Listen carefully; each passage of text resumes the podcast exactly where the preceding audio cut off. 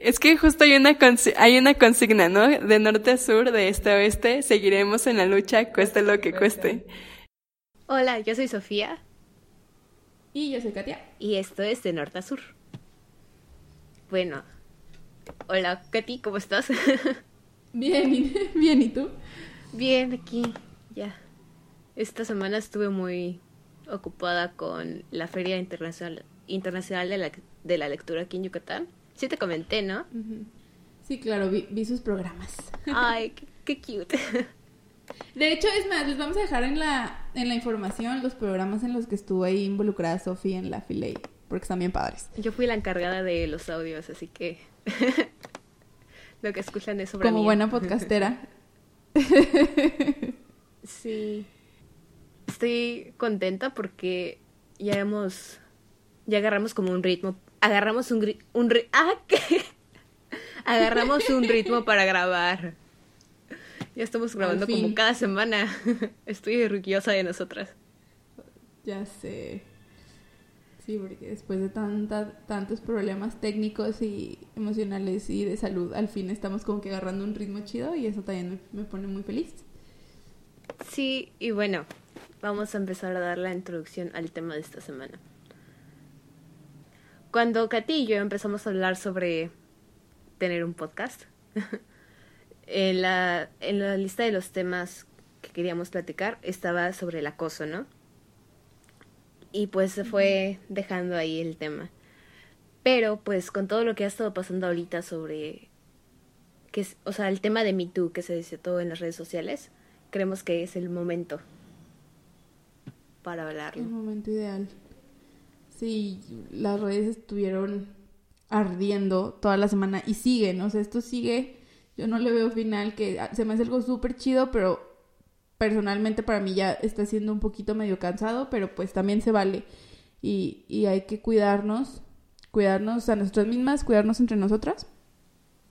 Pero sí ha sido algo muy pesado, muy fuerte, muy difícil, pero que tenía que pasar. O sea, esto tenía que pasar en algún momento y, y a pesar de lo difícil que es, pues estoy feliz de que, de que ya esté saliendo a la luz. Sí, o sea, la neta, leer tantos testimonios sí te deja muy triste, pero también como que te deja con un alito de esperanza de que nos estamos cuidando entre todas. Y eso es muy bonito. Así es. Bueno, el día de hoy es un podcast nuevamente con sentimientos encontrados. Estoy muy emocionada por las invitadas que tenemos y estoy muy enojada porque seguimos teniendo que hablar de esto todo el tiempo. Eh, hoy vamos a hablar un poquito de lo que pasó en la semana con lo del Me Too. Vamos a hablar también pues del abuso y del acoso tan normalizado en las universidades y escuelas en general del país. Y pues para eso tenemos a Gabriela Millán y a Susana Triana, que nos acompañan como integrantes del colectivo CIDEFEM. Hola chicas. Hola. Hola. Hola, hola. ¿Cómo están? Pues bien, acabamos de como salir de la escuela y entonces estamos un poco cansadas, pero con muchas ganas de platicar de esto. Sí, qué bueno. Bueno, pues cuéntenme y cuéntenos a los que nos escuchan qué es el CIDEFEM. Eh, bueno, CIDEFEM surgió como un colectivo feminista, eh, separatista, y surgió a partir de del asesinato de Mara Castillo, al darnos cuenta que este tipo de de situaciones seguían ocurriendo y que sobre todo las instituciones eran apáticas y la misma comunidad era apática a, estas, a, los feminicidios y a, y a, la violencia de género. Por ello se creó CIDEFEM y, y se volvió un espacio seguro para que las mujeres pudiéramos reunirnos y crear conciencia también entre nuestra comunidad. Sí, somos el colectivo feminista de la, del Centro de Investigación y Docencia Económicas. Es un centro de investigación federal que ofrece programas de licenciatura. O sea, somos una escuela acá en la Ciudad de México. Y pues sí, se creó este grupo para crear conciencia de entre nosotras, platicar temas de interés pues general y casos que pasaban, así como organizar pues pequeños eventos para nosotras. Y pues para visibilizar un poco todos los problemas que hay aquí, tanto en la comunidad como en el país, ¿no? Ok, eso está súper padre. Yo creo que es bien importante tener espacios y me llama la atención que me dicen ustedes que es, es un espacio separatista, que yo en lo personal estoy así como harta de los espacios como quote feministas que tienen hombres. Estoy hasta el gorro de eso, entonces se me hace súper chido que, que, me cuenten que su espacio es separatista, porque ya, ya lo había platicado anteriormente con Sofía en un episodio, una vez que fue una marcha que estaba llena de hombres y yo así como que súper incómoda y así, entonces se me hace muy chido que, que su espacio es separatista. Entonces, pues para empezar a platicar, me gustaría tocar con ustedes el tema de lo que estuvo y está pasando todavía en Twitter con estos hashtags del Me Too en México, de, de todo esto que, que, surgió, no sé si ustedes lo hayan vivido de cerca, de lejos, no sé si hayan visto, realmente yo me tuve que alejar de Twitter, o sea, yo desde ayer antier dije, ¿sabes qué? Ya no puedo más, porque era muy fuerte todo lo que estábamos viendo. Entonces igual me gustaría que me platicaran cómo ven ustedes esto, este movimiento nuevo que pasó y, y esta mediatización de los casos de, de violencia. Bueno, pues nosotras como CDFM no tuvimos un posicionamiento como colectivo, pero pues sabemos que cada una de nuestras, de nuestras integrantes pues tiene su punto de vista, ¿no? La verdad a mí me sorprendió que haya tomado mucho pues popularidad porque hace un año cuando salió el Me Too de Estados Unidos, pues aquí en México como que no cuajó el movimiento. Y justo ahora como que sale todo a raíz de lo de Me Too de escritores. Creo que por ahí empezó, ¿no? Denunciando a un escritor. Y pues se logró... Bueno, lo, o sea, cuando denunciaron a Varona, se logró que cancelaran la presentación de un libro, ¿no? Entonces, pues, como que es súper importante que este tipo de cosas visibilicen los casos de violencia y que y sobre todo que ayuden como a pues a, a tomar en cuenta que aunque un hombre sea como exitoso y que tenga como que sea buen escritor o que sea buen maestro, pues no justifica sus acciones afuera de, o sea, no justifica como sus acciones y no justifica la violencia que puede llegar a ejercer en contra de alumnas o de sus parejas o de las mujeres o incluso hasta de hombres, ¿no? Sí, claro. Yo a mí también se me hizo medio como muy de golpe. Yo vi este cuando pusieron el primer tweet, así el primerito que era como que una denuncia a, a Varona y luego vi, o sea, vi que lo puso una persona que no era la víctima y luego vi a una de las víctimas poniéndolo como en un ratito después y dije, uy, o sea, qué gacho, qué horrible y qué lo que sea y mm, hasta le mandé un mensajito a una de las víctimas así de que, oye, este, yo te creo, yo te apoyo, pero nunca creí que se fue a hacer tan grande así como dices, o sea, pues ya es que el año pasado, pues, X, aquí como que pasó desapercibido. Me fui a dormir y al día siguiente que veo todo el desmadre, así de que Twitter en llamas. Y me llamó mucho la atención de que esta vez pues se haya hecho tan grande, pero pues se me hace algo que ya tenía que pasar, o sea, de verdad estoy entre impactada, asqueada, enojada, no sé, ya ni sé qué sentimiento ponerle de ver neta a tantos. O sea, yo sí, obviamente sí sabemos que son muchos, pero luego como que salen y salen y nunca dejan de salir y dices, güey, ¿qué onda? O sea, ¿cómo hemos sobrevivido todo esto? Sí, me parece que escaló muy rápido y el impacto fue polémico además.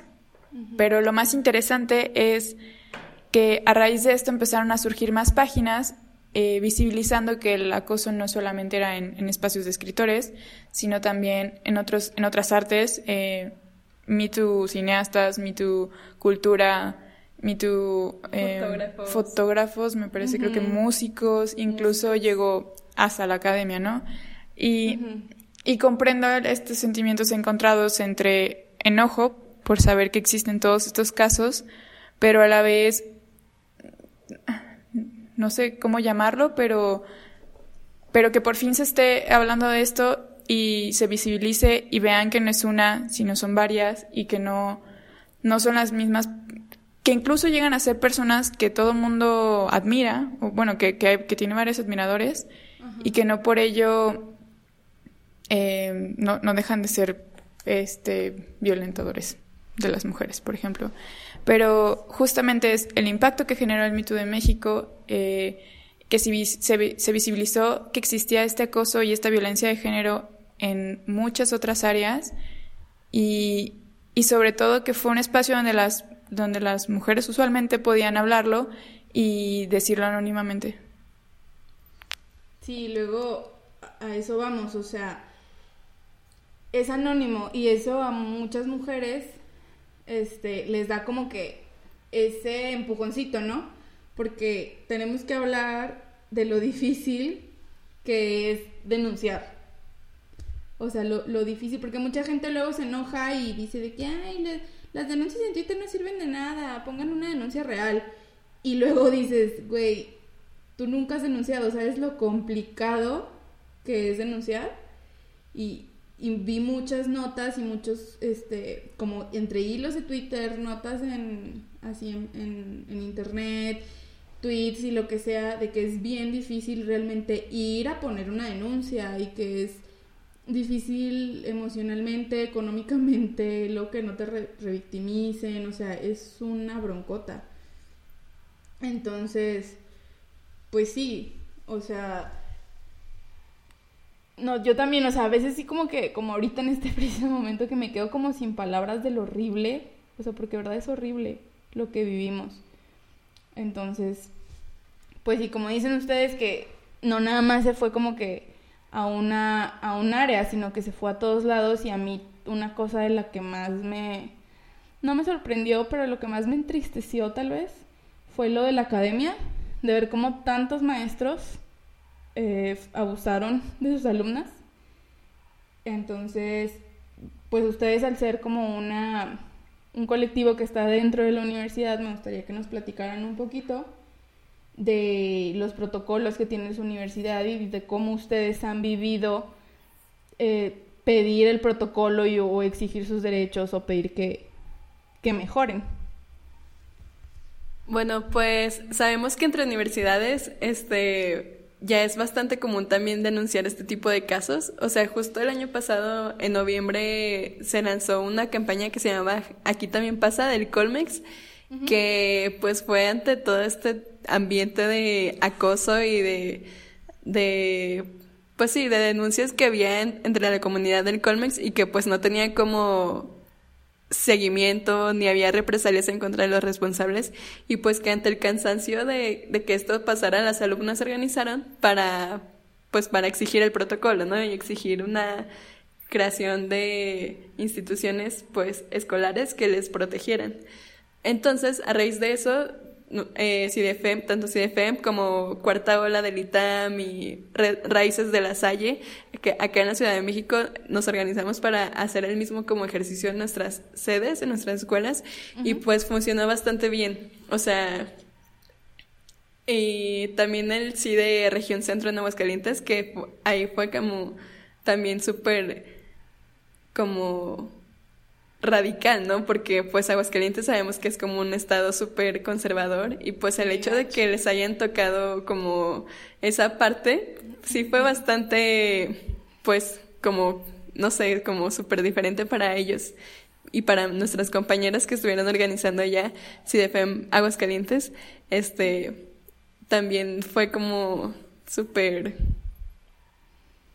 o sea, fue increíble, fue complicado porque pues siempre hay quejas y siempre hay gente diciendo como eso no sirve de nada, pero sí ha servido porque, porque a, raíz de esto otras escuelas eh, se han organizado para exigir protocolos. O sea, sabemos que la Autónoma de San Luis Potosí, la Autónoma de Guadalajara, la Autónoma de Nuevo León también hicieron como tendederos de denuncias y también sabemos que no se quedó solo a nivel universidad. Algunas preparatorias de aquí, de la Ciudad de México, se organizaron también para poner tendederos de denuncias y pues para decir que aquí también pasa y que en todas las escuelas pasa. Y no solo en escuelas públicas, también en escuelas privadas, que pues se supone que hay gente con educación y bla, bla, bla, pero pues no es cierto, o sea, te acosan igual en escuelas públicas y en escuelas privadas y pues qué feo, ¿no? Entonces, algo bueno es que más mujeres se están organizando para pedir este tipo de protocolos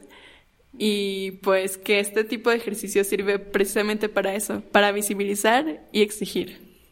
Y o sea que, por lo que entiendo, antes de que ustedes se pusieran a, exigir esta situación del protocolo, ¿no había protocolo? Sí, eh, ya existía, perdón, ya existía un protocolo de, de violencia de género. Lo, de hecho, incluso había una, hay una comisión de género que se encarga desde el año pasado, antepasado, desde hace como año y medio, de, de hacer una investigación dentro de la comunidad ciudadita para, para mm, impulsar políticas. Impulsar políticas dentro de la universidad e incluso fuera. Em, y dar estadísticas. Y, y, y, visibilizar este, tener datos y visibilizar ciertas, o sea, la violencia de género y la discriminación incluso. Em, ya teníamos un, un, protocolo, sin embargo, todos los protocolos deben de estar sujetos a revisiones constantes, dado que como casi no era un asunto estandarizado en las universidades, pues aún, aún, están en construcción, en, en, o sea, en procesos de mejora para ver que qué situaciones, dependiendo de la universidad, eh, pueden implementarse en, un protocolo. Ahorita eh, ya dejamos el protocolo anterior y se, se estableció uno nuevo con el fin de integrar conceptos más básicos de, de, violencia de género y estamos todavía intentando que, que se proteja más a la, a la víctima que hace la denuncia. Sí, claro, o sea, que haya protocolo en la escuela no significa que funcione. Eh, tienen que estar como en, en constante revisión y pues en constante como crítica, ¿no? Para que la gente pueda, que la gente acceda fácil al protocolo y que además pues esté como renovándose con nuevos casos. En nuestro caso, sí, incluso cuando hicimos este ejercicio nos dijeron, ustedes ya tienen protocolo, ¿no? Y reconocemos nuestro privilegio, que nuestra escuela es de las pocas que tiene un protocolo, pues, realizado por especialistas. Y, pero aún así sigue fallando. O sea, o sea, si aún así falla, imagínate las que no. Ajá, exacto. O sea, si aún así falla, pues imagínate las que no tienen absolutamente nada, ¿no? Y pues si sigue fallando debe ser por algo. Entonces, luego también muchos casos como de violencia no se dan necesariamente en la escuela, o sea, se dan como en ambientes relacionados con la escuela y pues es súper difícil que cuando te pasa algo fuera de la escuela pues tengas que regresar a tu lugar seguro a estudiar viendo como a tu acosador, a tu violentador todos los días hasta que te gradúas. Entonces, pues debe como abarcar otros espacios como estos tipos de protocolos y pues un poco para prevenir que se repitan este tipo de situaciones. Bueno, y pues una de las cosas por las que este podcast literalmente se llama de norte a sur es porque nos gusta, bueno, Sofi pues ya saben, vive en Mérida, yo vivo en Torreón, nos gusta contrastar entre las cosas entre, entre, el sur, entre el sur y ahorita como nos platicaban, o sea, en Aguascalientes que ni siquiera es norte, o sea, es de que centro es un lugar bien conservador en el que sus compañeras batallaron muchísimo y fue una labor así como que caótica el exigir su protocolo, pues ahora imagínense acá, o sea, yo de verdad cuando estaba en la universidad, estaba en una universidad privada chiquita de acá que, bueno, ni tan chiquita, más bien acá todas las universidades son chiquitas, ¿verdad? Pero de verdad, cuando yo estuve ahí, ni siquiera sabía que era un protocolo este, para la atención a víctimas de violencia de género. O sea, de verdad, no tenía ni idea. Yo me empecé a entrar al feminismo ya muy casi a salir, yo creo, de la universidad. Pero no, esto de los protocolos tiene bien poquito que sé que existen. y de verdad, o en mi escuela, pues no hay. Entonces, sí me doy cuenta que allá de Ciudad de México para abajo, es como muchísimo más común. Entonces, no sé, Sofía, ¿qué onda hay en tu universidad? Pues aquí, de hecho, si te acuerdas que te platiqué sobre la campaña de Igualdad sin acoso, ¿no? Pero este es un programa que hicieron hace poco unas alumnas de la Facultad de Antropología con algunos de psicología y de derecho, que es más que nada para dar como orientación a las pues a las compañeras que han sufrido algún algún caso de acoso, ¿no? O violencia. Y este, lo que hacen es acompañamiento más que nada y como que campañas de sensibilización. Y pues se supone que la WADI tiene un protocolo, pero pues la verdad no, no sé cuál es. se supone entre comillas. Es que luego también pasa, ¿no? O sea, pues igual y sí hay como por la obligación de hacer, pero pues nadie lo usa, nadie lo promueve ni nada. Chicas, ustedes, su protocolo... Además no... Ajá, dime. Creo que ya lo había comentado en el podcast, como que cada facultad tiene su ah, sus propias reglas. O sea, puede la UAI tener un reglamento, pero en cada facultad es un mundo. Chicas, entonces, ya hablando de que ustedes tienen su protocolo y todo, me gustaría que nos platicaran, o sea, qué es, cómo funciona, cómo actúa el protocolo de su universidad. Em, a mí me gustaría comentar solamente porque mencionaste que de, Ciudad de México para abajo resulta más fácil. Creo que Ciudad de México sigue siendo una burbuja privilegiada en algunos ah, aspectos. Entonces, yo soy de Guerrero y bueno, esto de protocolos tampoco existe allá. Y de hecho, el acoso es muy, muy severo también en, en universidades. Han salido casos de incluso trata de personas. Eh, Sí, y, y bueno, o sea, los profesores se, se aprovechan de, de, jerarquías de poder con las alumnas y hay un sinfín de historias. Solamente me parece que en, fuera de Ciudad de México incluso es menor la, la, la posibilidad de que existan protocolos y es muy complicado llevar este tipo de, de mecanismos a otros lugares donde el machismo está tan impregnado que, que ni siquiera se considera importante. Em, pero bueno, ya hablando de nuestro protocolo. Sí, claro. Pues el protocolo justo es como nuevo, bueno, es el último que sacaron eh, en base a una investigación, con base, perdón, con base en una investigación que les tomó bastante tiempo. Estuvo como, bueno, aquí en el CIDE está el Laboratorio Nacional de Políticas Públicas que les ayudó como a la Comisión de Género a recabar todos estos datos que nos hicieron por medio de varias encuestas, no solo como de acoso de bueno, acoso de género y violencia de género, sino también de discriminación.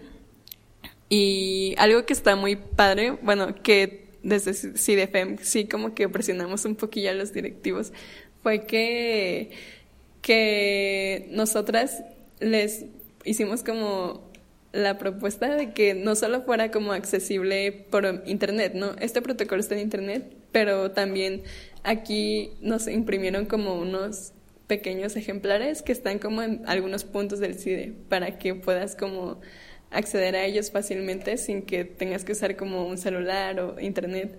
Y pues que además están como ahí en la sala de estudiantes de que si tú estás como ahí puedas como no sé agarrarlo y leerlo. Y pues básicamente es pues precisamente eso, ¿no? O sea, aparte de que se hace la denuncia, un nuevo cambio fue que ya la, la persona, la víctima solo tiene que contar la historia una vez y pues esto ya no revictimiza, ¿no? Que era algo que se comentaba del anterior protocolo que obligaban, bueno, que hacía a la víctima contar la historia varias veces y pues, pues que esto podía jugar como como en su contra emocionalmente, ¿no? Pero, pero pues sí, como que estas nuevas modificaciones han hecho que sea mucho más sencillo para la víctima denunciar, porque además hay puntos de contacto capacitados para que la persona pueda pueda como acercarse y es por carrera, ¿no? Un punto de contacto por carrera para o varios para que de acuerdo a tu carrera, pues ya le tienes más confianza a ciertas profesoras o profesores y pues que tú, que ellos reciban la capacitación para actuar. Eh, sí, con este, con la actualización de este protocolo, em, se, se, planea que el siguiente semestre empecemos con también cursos de violencia de género para todas las para todos los estudiantes y que sea obligatorio em, para, prevenir. y que no solamente se tomen acciones cuando ya esté el problema entonces em, estamos o sea se está buscando con este nuevo protocolo que, que se preparen a las a los puntos de, de contacto que se, se eduque a todos los alumnos y que no solamente se autoseleccionen con esta información y que vayan los que quieran, sino que vayan todos.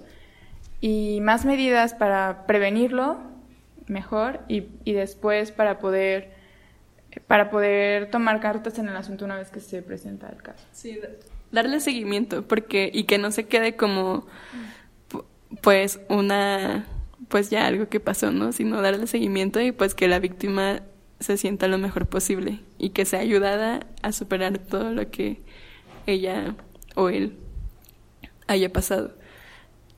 O sea, ¿les dan acompañamiento psicológico también o Sí, también. También el protocolo incluye acompañamiento psicológico. esto que nos cuentan de las campañas de, de sensibilización, ¿cómo las tienen planeadas hacer?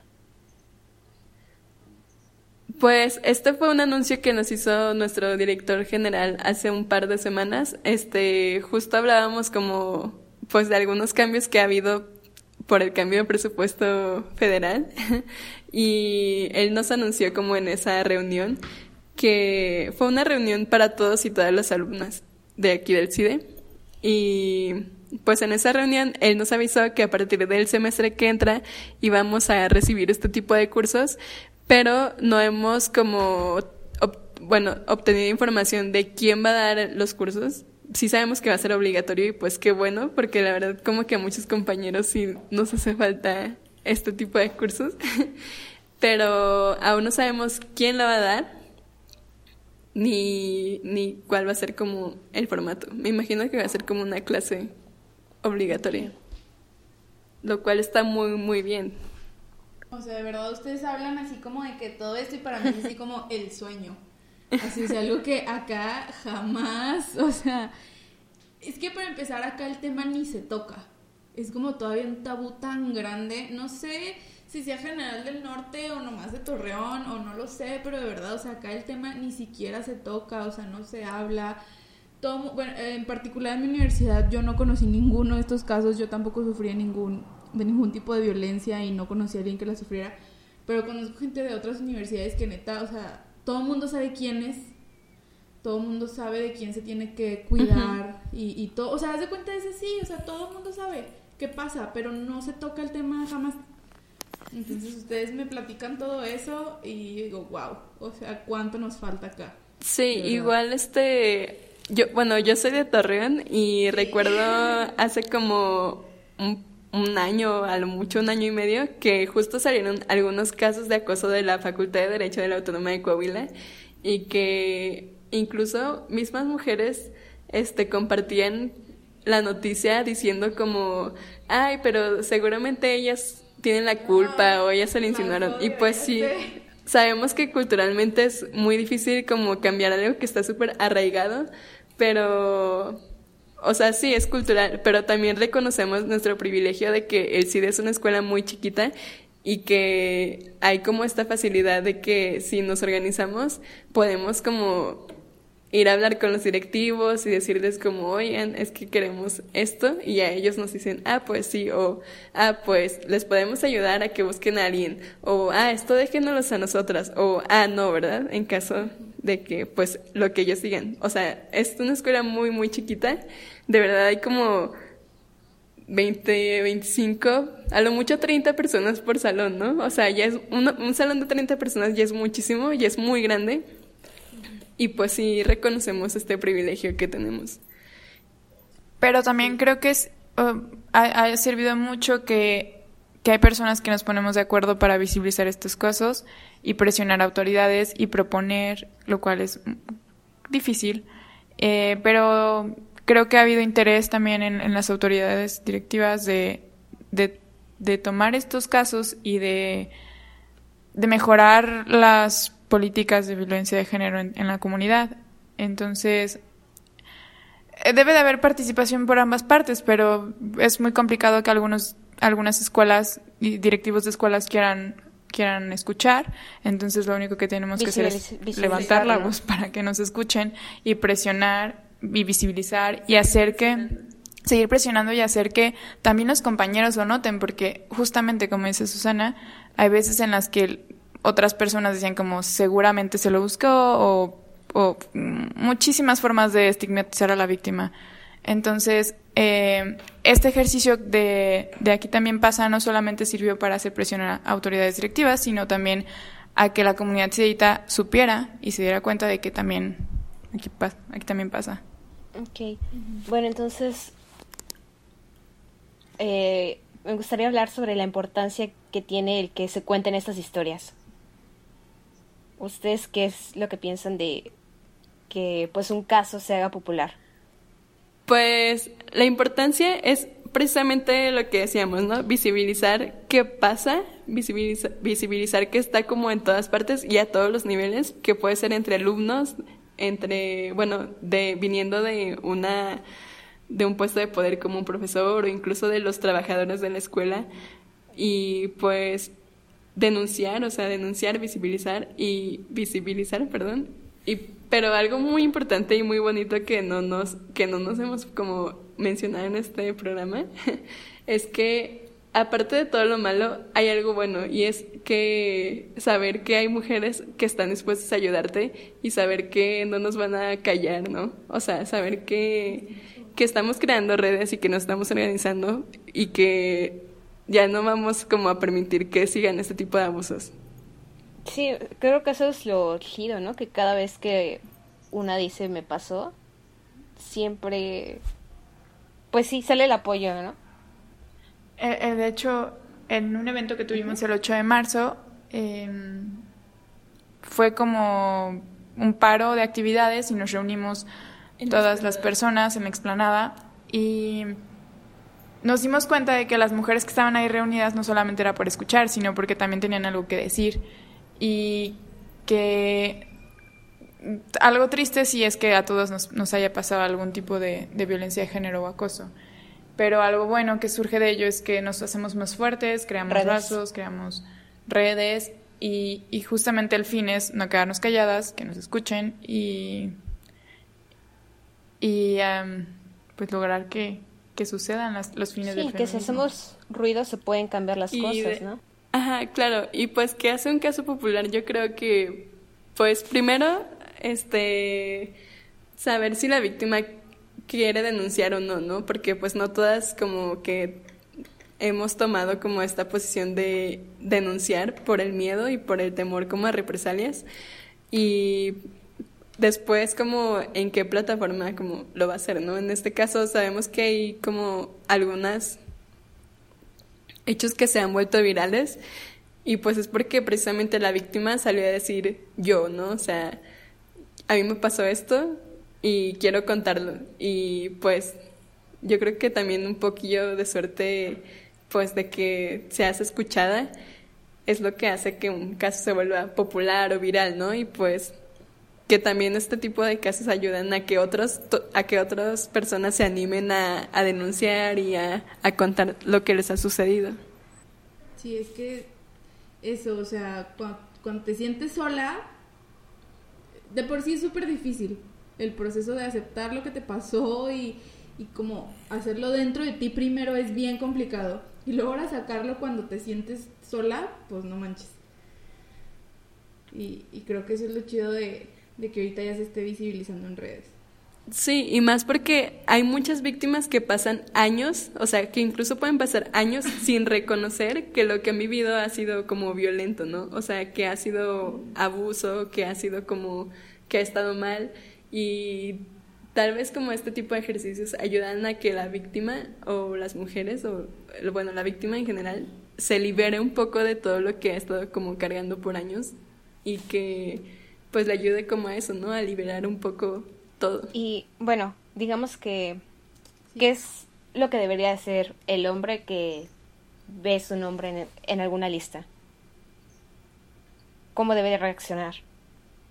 ¿Qué es lo que ustedes piensan? Que un hombre que, ¿Un hombre que salió su nombre en todo esto. Ah, ok.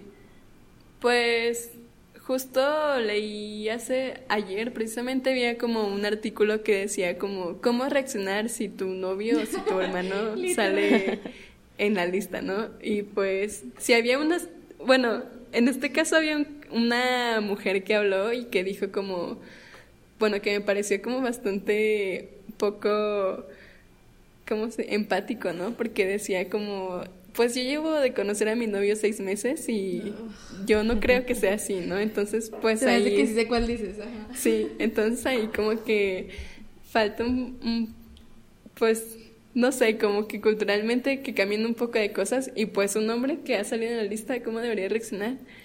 No sé, ahorita. Eh, ay, pues es que los hombres muy pocas veces quieren hacer este tipo de análisis o de, o, o de construcción y autocrítica, pero veo que algunos se me han acercado y me preguntan como, oye, ¿cómo puedo lograr? Entonces, los tips son eh, analizar todas las relaciones que tienes y cómo las llevas. Eh, por ejemplo, un hombre que salió en alguna de estas listas debería considerar que... Ay, es una pregunta muy difícil. Pues primero aceptarlo, ¿no? Ajá, O sea, aceptar, aceptar que la mujer no está mintiendo o exagerando, porque luego dicen como, ay, pues qué loca, seguro se quedó intensa o ardida por algún, al- herida o por algún, algo- por cómo terminó la relación o cosas así. Entonces, eh, siempre somos las locas. Entonces, creo que debería de aceptar que por algo se le está acusando, entonces reflexionar cuál es este motivo y eh, an- analizar los micromachismos que, que, que tiene impregnados, internalizados. Y sobre todo yo creo que también sería una buena idea si, si no salió tan mal preguntar qué es, o sea, incluso amigas, por ejemplo, o sea, si el hombre tiene amigas, como preguntar cómo puede no ser un machito. Ay, es que cómo no ser un machito es toda una pregunta que, y- que, que primero, amigo, date cuenta. O sea, esa es, esa es la respuesta. Si se da cuenta, ya, ya puede comenzar a, deconstruirse y a, y a- y a autocriticarse. Pero mientras no es muy complicado que quieran hacer ese proceso. Sí, o sea, es que Y Ay, pues... perdón. o sea, yo siento que no es excusa, pero todos crecimos en este sistema como que machista, ¿no? Y pues nosotras sí nos hemos visto como que obligadas a hacer este proceso de autocrítica, ¿no? Entonces creo que ya es el momento de que ellos se vean obligados a pues mirar a su interior. Sí, que sean... Ajá, que pues precisamente seguir como con la presión de que, recono- que reconozcan como si han tenido este tipo de actitudes y pues pedir una disculpa, ¿no? Creo que es lo mínimo que podrían como hacer, así, de verdad es lo mínimo que podrían ofrecer en caso de que salieran como en esta lista. Y algunos lo hacen, pero como justificándose, ¿no? De, de es que crecí en un ambiente muy dañino y Nosotros estoy también. atormentado por mi pasado y... Ajá, o sea... Hilo- no sé si vieron un hilo. ahí haciendo fregaderas. Ay, no sé si vieron un hilo eh, que salió así como de, ay, muestren empatía por el hombre, que, que, que, que, que decía algo así como, bueno, sí, generar empatía es importante, pero sonaba a justificación, que detrás de un perra eh, estaba un hombre inseguro o rechazado y detrás de una persona que viola estaba una persona pues que había Y o sea, sufrido. eso al final, al final siempre nos regresa Sí. la culpa a nosotras, ¿te das cuenta? y además O sea, sigue perpetuando el mismo sistema, el cual pues no tiene caso, o sea, entonces o sea, me porque nosotras voy a lastimar. hemos sido violentadas por años, eh, sí, y, y porque nosotras hemos sido violentadas por años, nos este, tenemos entonces derecho a hacer el, el mismo daño. Y además eh, niegan que hemos sido violentadas por años, o sea, creen que es algo de nuestra imaginación muchas veces, lo cual solamente porque nosotras no, no hemos desarrollado en la mayoría de los casos actitudes violentas de vuelta, como ellos. Sí, claro, y, y aparte, como antes no se decía nada, pues antes no pasaba nada. Y como ahorita ya estamos diciendo, ahora es como que ay, ahora están exagerando. Sí, exacto, o sea, como que vuelve a caer la culpa sobre nosotras y pues eh, ellos se justifican, ¿no? Diciendo que pues que crecieron en algún ambiente malo o igual se justifican diciendo como yo soy un gran escritor, yo soy un gran académico y esto no es cierto, ¿no? O sea, entonces pues yo digo que sería no justificarse Y sobre todo si en caso de que la víctima llegara como a interponer alguna denuncia legal, pues cooperar lo más posible con ella, ¿no? O sea, en caso. Y pues para que sea también más fácil para la víctima llevar a cabo el proceso, ya sea que ella decida tomar una vía legal. Sí, porque y luego también para empezar, o sea, tomar una vía legal es desgastante en todos los sentidos y, y por eso la mayoría de los casos de violencia no se denuncian. Sí, y sobre todo es, es otro asunto fuera de, la, de las instituciones eh, de universidades o, preparatorias, si el, el, protocolo muchas veces solamente se enfoca en, en, soluciones dentro de la institución y pocas veces te acompaña legalmente. Entonces, querer denunciar legalmente, además de lo desgastante y em, emocional que es, em, es otro proceso distinto y es volver a repetir todo.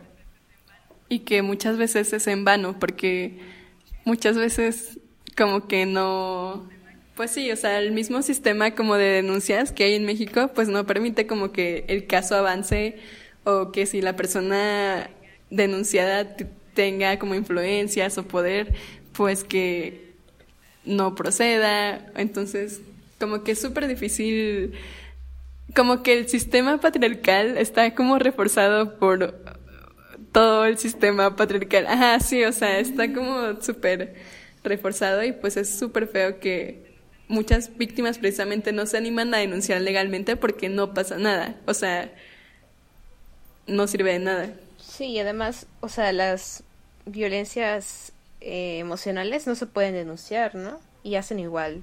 O sea, también hacen daño, ¿no? Se tiene que buscar una manera de, pues... ¿Se pues, pueden denunciar? Pues... No se pueden denunciar. Las, como daño moral o algo así, ¿no? No, o sea, si llegas con el golpe en la cara muy apenas te hacen caso. Bueno, también. Ahora el que les dices de que hay... Sí, no, o sea, que te violenten emocionalmente procede legalmente. Ah, legalmente no. No, ¿verdad? No. No. Pues sí, como... No, qué triste. Sí, justamente si apenas llegas con, con, con evidencias de que se sacó el pene al lado de mí en el metro, apenas si te creen, apenas este, te hacen caso, entonces es muy complicado. Pero creo que en las universidades sí se puede exigir también medidas con eso, o al menos medidas preventivas, como conferencias obligatorias, em, sanciones. Y acompañamiento, ¿no? Para la víctima. Sí, sobre todo. Bueno, chicas, ya como para darle un poco de cierre a este tema, sí queda la pregunta de por qué en este momento empezamos a hablar sobre el acoso, sobre lo que me pasó? Em, me parece que es, no sé, siempre he dicho que el acoso siempre ha existido y la violencia de género siempre ha existido, pues por algo se llama patriarcado. Em, pero las, las mujeres teníamos tanto miedo de hablar y, y generaciones de madres y abuelas, entre que unas todavía tienen el machismo impregnado, este, internalizado, pero otras dicen, yo nunca lo pude decir o yo ni siquiera sabía que esto que esto era abuso o violencia de género, porque ahora de alguna forma nos estamos haciendo más fuertes y nos vamos a hacer más fuertes y vamos a gritar más y vamos a demostrar que no estamos locas, que esto existe, que hemos sido afectadas por mucho tiempo, pero que nos ha hecho más fuertes y porque ahora, porque ya es necesario, ya nos hartamos yo creo que han sido demasiadas generaciones de, de, de esto y ahorita que nosotras somos jóvenes, a mí no me gustaría pasar toda la vida callada. Sí, igual como que tenemos mucho más contacto entre nosotras y puedes saber que no estás sola, que pues a lo mejor algo muy feo saber que a tu compañera también le pasó y, y que entre las dos pueden como pedir justicia y que no vas a estar sola durante ese proceso, pues anima a, a levantar la voz, ¿no? Y pues es muy padre ver que, que sí, que precisamente en todo México, en el caso de las escuelas, sí hay mujeres dispuestas a organizarse, dispuestas a salir a marchar, dispuestas a rayar paredes, aunque les enoje, aunque les cause una hernia en el estómago, vamos a seguir rayando paredes. Ajá, hasta que hasta que hasta que pare, o sea, y si sigue habiendo casos, pues vamos a seguir ahí gritando. Ya- no nos, ya no nos van a callar. Exacto. Así es. Bueno, chicos, les agradezco muchísimo que hayan estado con nosotros en este episodio. Y este, bueno, ya hasta aquí llegó el episodio de hoy. Muchas gracias.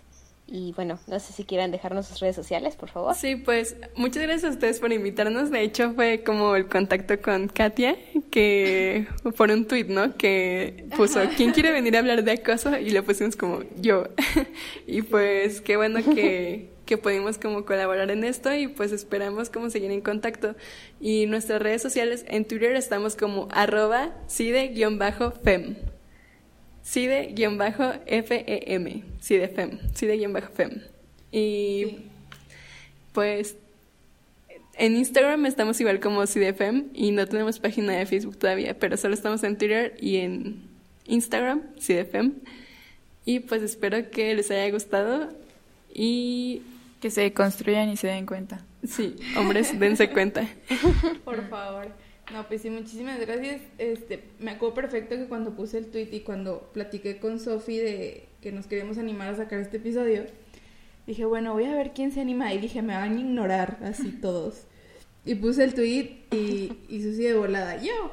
Y dije, ya, ya le hicimos. No, pues muchísimas gracias. Espero este, que no sea este, la última vez que están con nosotros. Nos encantaría volverlas a tener en otro episodio. Y pues sí, a mí en mis redes sociales me encuentran como arroba KatiaAST. A mí como arroba sofolor y al podcast, al podcast lo encuentran como arroba de norte a sur. De arroba de norte a sur. pod. Eh, me gustaría comentar que es, o sea, es grandioso que literalmente se llame de norte a sur y que esto se, de- se visibilice, que las mujeres estamos conectadas y que el Internet nos ha hecho un gran favor, pero que estamos conectadas desde Torreón hasta Guerrero, Ciudad de México y Mérida. Mérida. Y de norte a sur y de este a oeste. Seguimos con- Qué lindas. Ya, Ay, qué me. Es que justo hay una, consi- hay una consigna, ¿no? De norte a sur, de este a oeste, seguiremos en la lucha, cueste lo que cueste. Y pues es, es, muy, es muy bonito como participar en estas marchas y aprenderse estas consignas y pues estar entre todas las mujeres unidas, juntas y con ganas de tirarlo. Porque lo vamos a tirar. No dejando de hablar más que nada. Así es. Contando nuestras historias. Bueno, pues hasta aquí llega. Bueno, chicas, un gustazo. Bye, gracias, hasta Bye, luego. bye.